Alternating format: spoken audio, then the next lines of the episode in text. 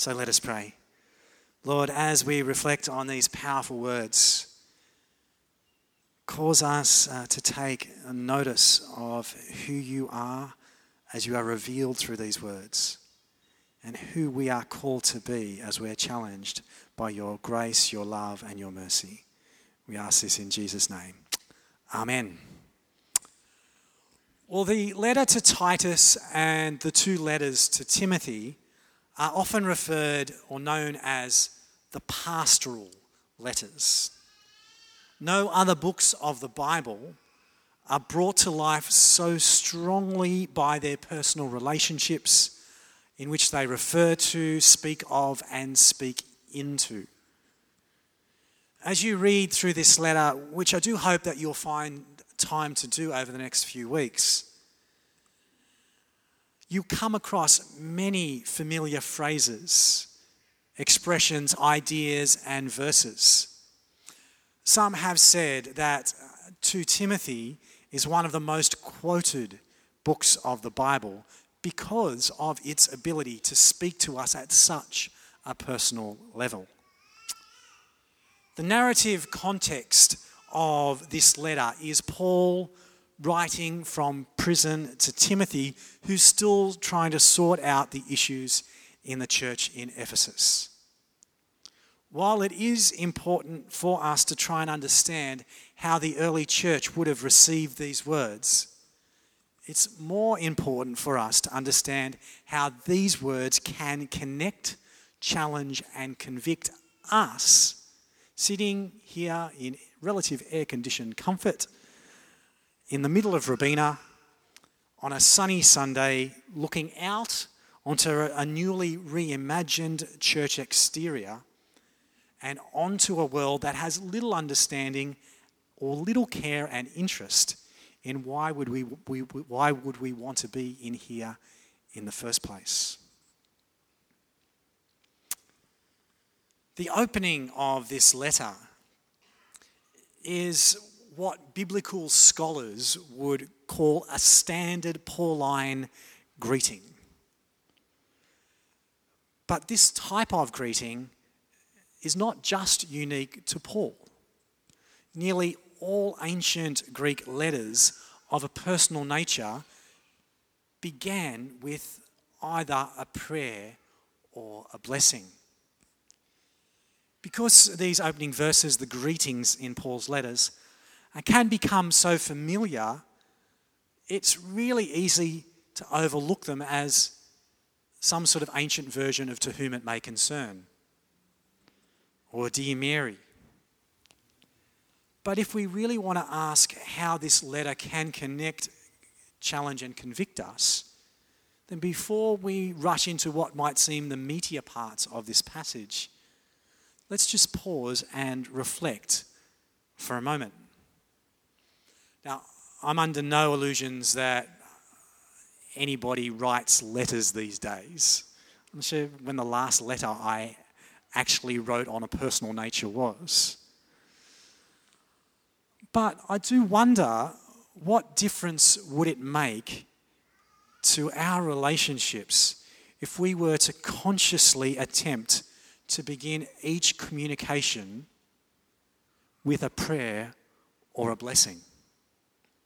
Now, I don't think it has to be awkward. You don't have to walk up to somebody that you haven't seen in a long time and say, Thanks be to God for the gift of this time together. I'm profoundly aware of the Holy Spirit working in you today. Rather, I mean, instead of just jumping in with our opinion, our judgment, instead of just expressing our own self interest, we actually purposefully focused on the other person, their presence, their gifts and talents, this opportunity of connecting with them, looking forward to the richness that a deepening of that relationship might bring. And here's a thought what if we actually thanked God for them? What if we used words in our own ways like, I'm so grateful that we could find the time together to connect. I really value you. And I know you're busy, but our time together has always meant so much to me. You can even use that with your non Christian friends because I didn't even mention God. It's just a thought. But let's dig into uh, one of those meatier parts of uh, today's passage. I'm sure it would warm the hearts of many of us gathered uh, this morning to hear the words of a grandmother and a mother effectively sharing their faith with their children. However, I'm well aware that many in our own church, and I'm sure in all churches across the Western world, there are far more stories of grandparents and parents trying faithfully to pass on their faith, only to see the ones they love turn away from established religion. There was a time not too long ago when religion was like DNA, it was permanent. If you were born Catholic, Anglican, or in those days, C of E, Methodist, Baptist, or Presbyterian, you stayed Catholic, CV, Methodist, Baptist, or Presbyterian.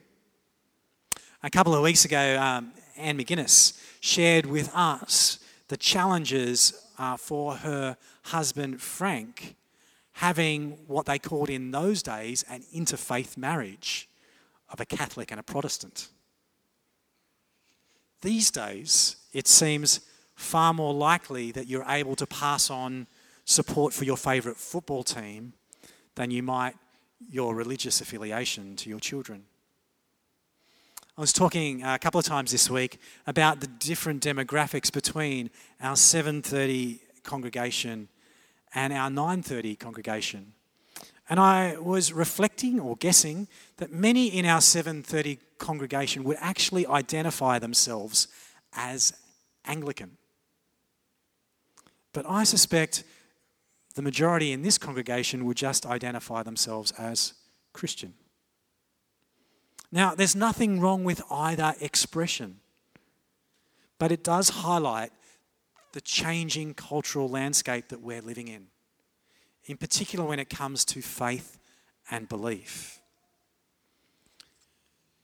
But for those of us who have tried faithfully but unsuccessfully to try and pass on our faith to those who are close to us, there's deep encouragement in this letter that our testimony and our faith actually matters and it actually makes a difference.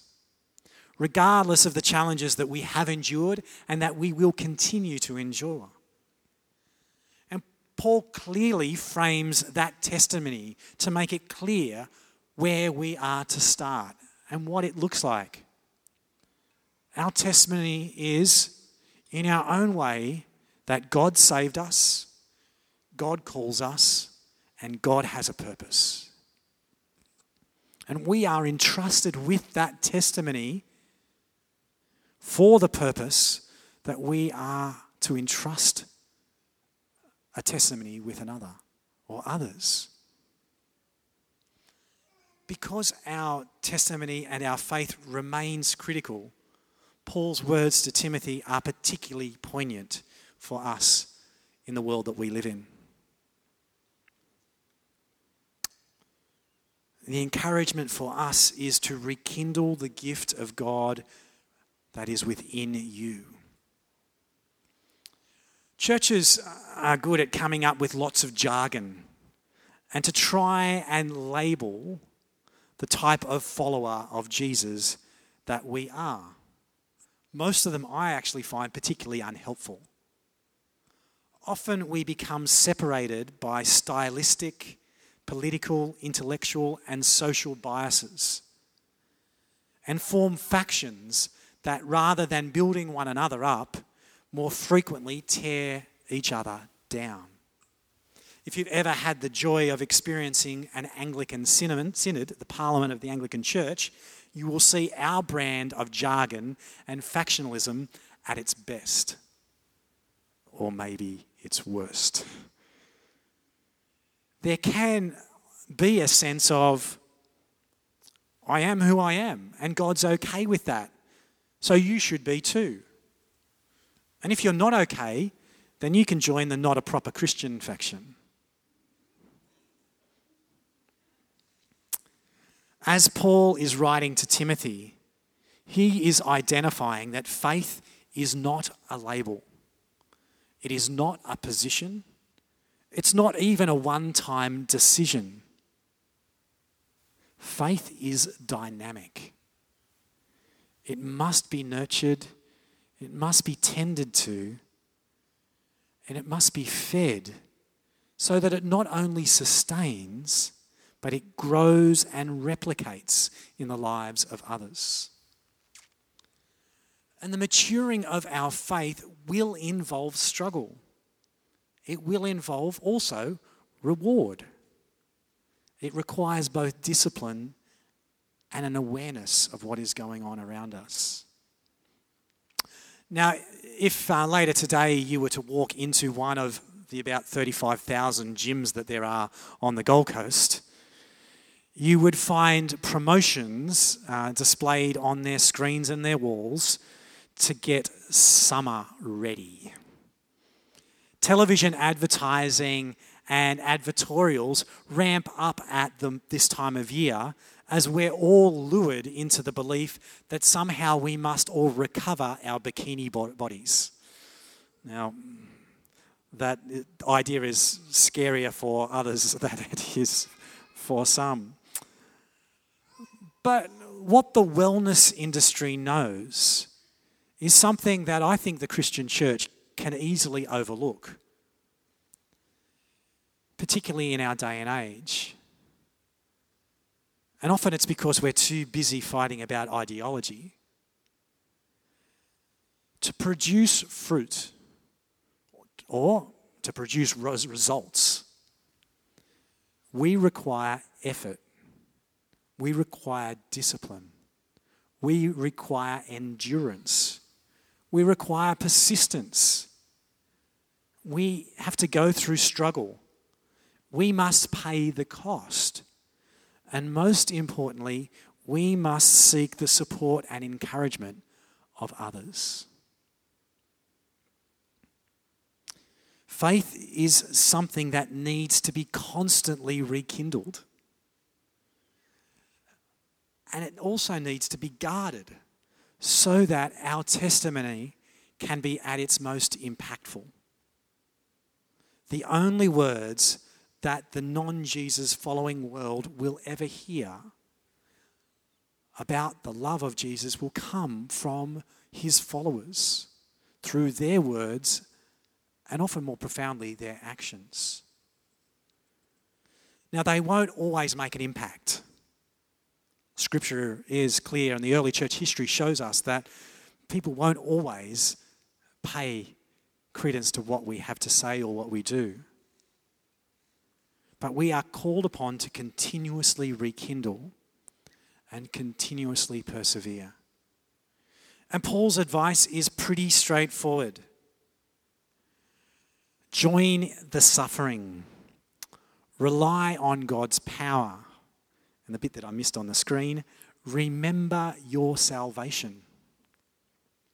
Hold to the standard of sound teaching and hold to the faith and love that are in Christ Jesus. Paul's five point plan is like your own personal program from a personal trainer.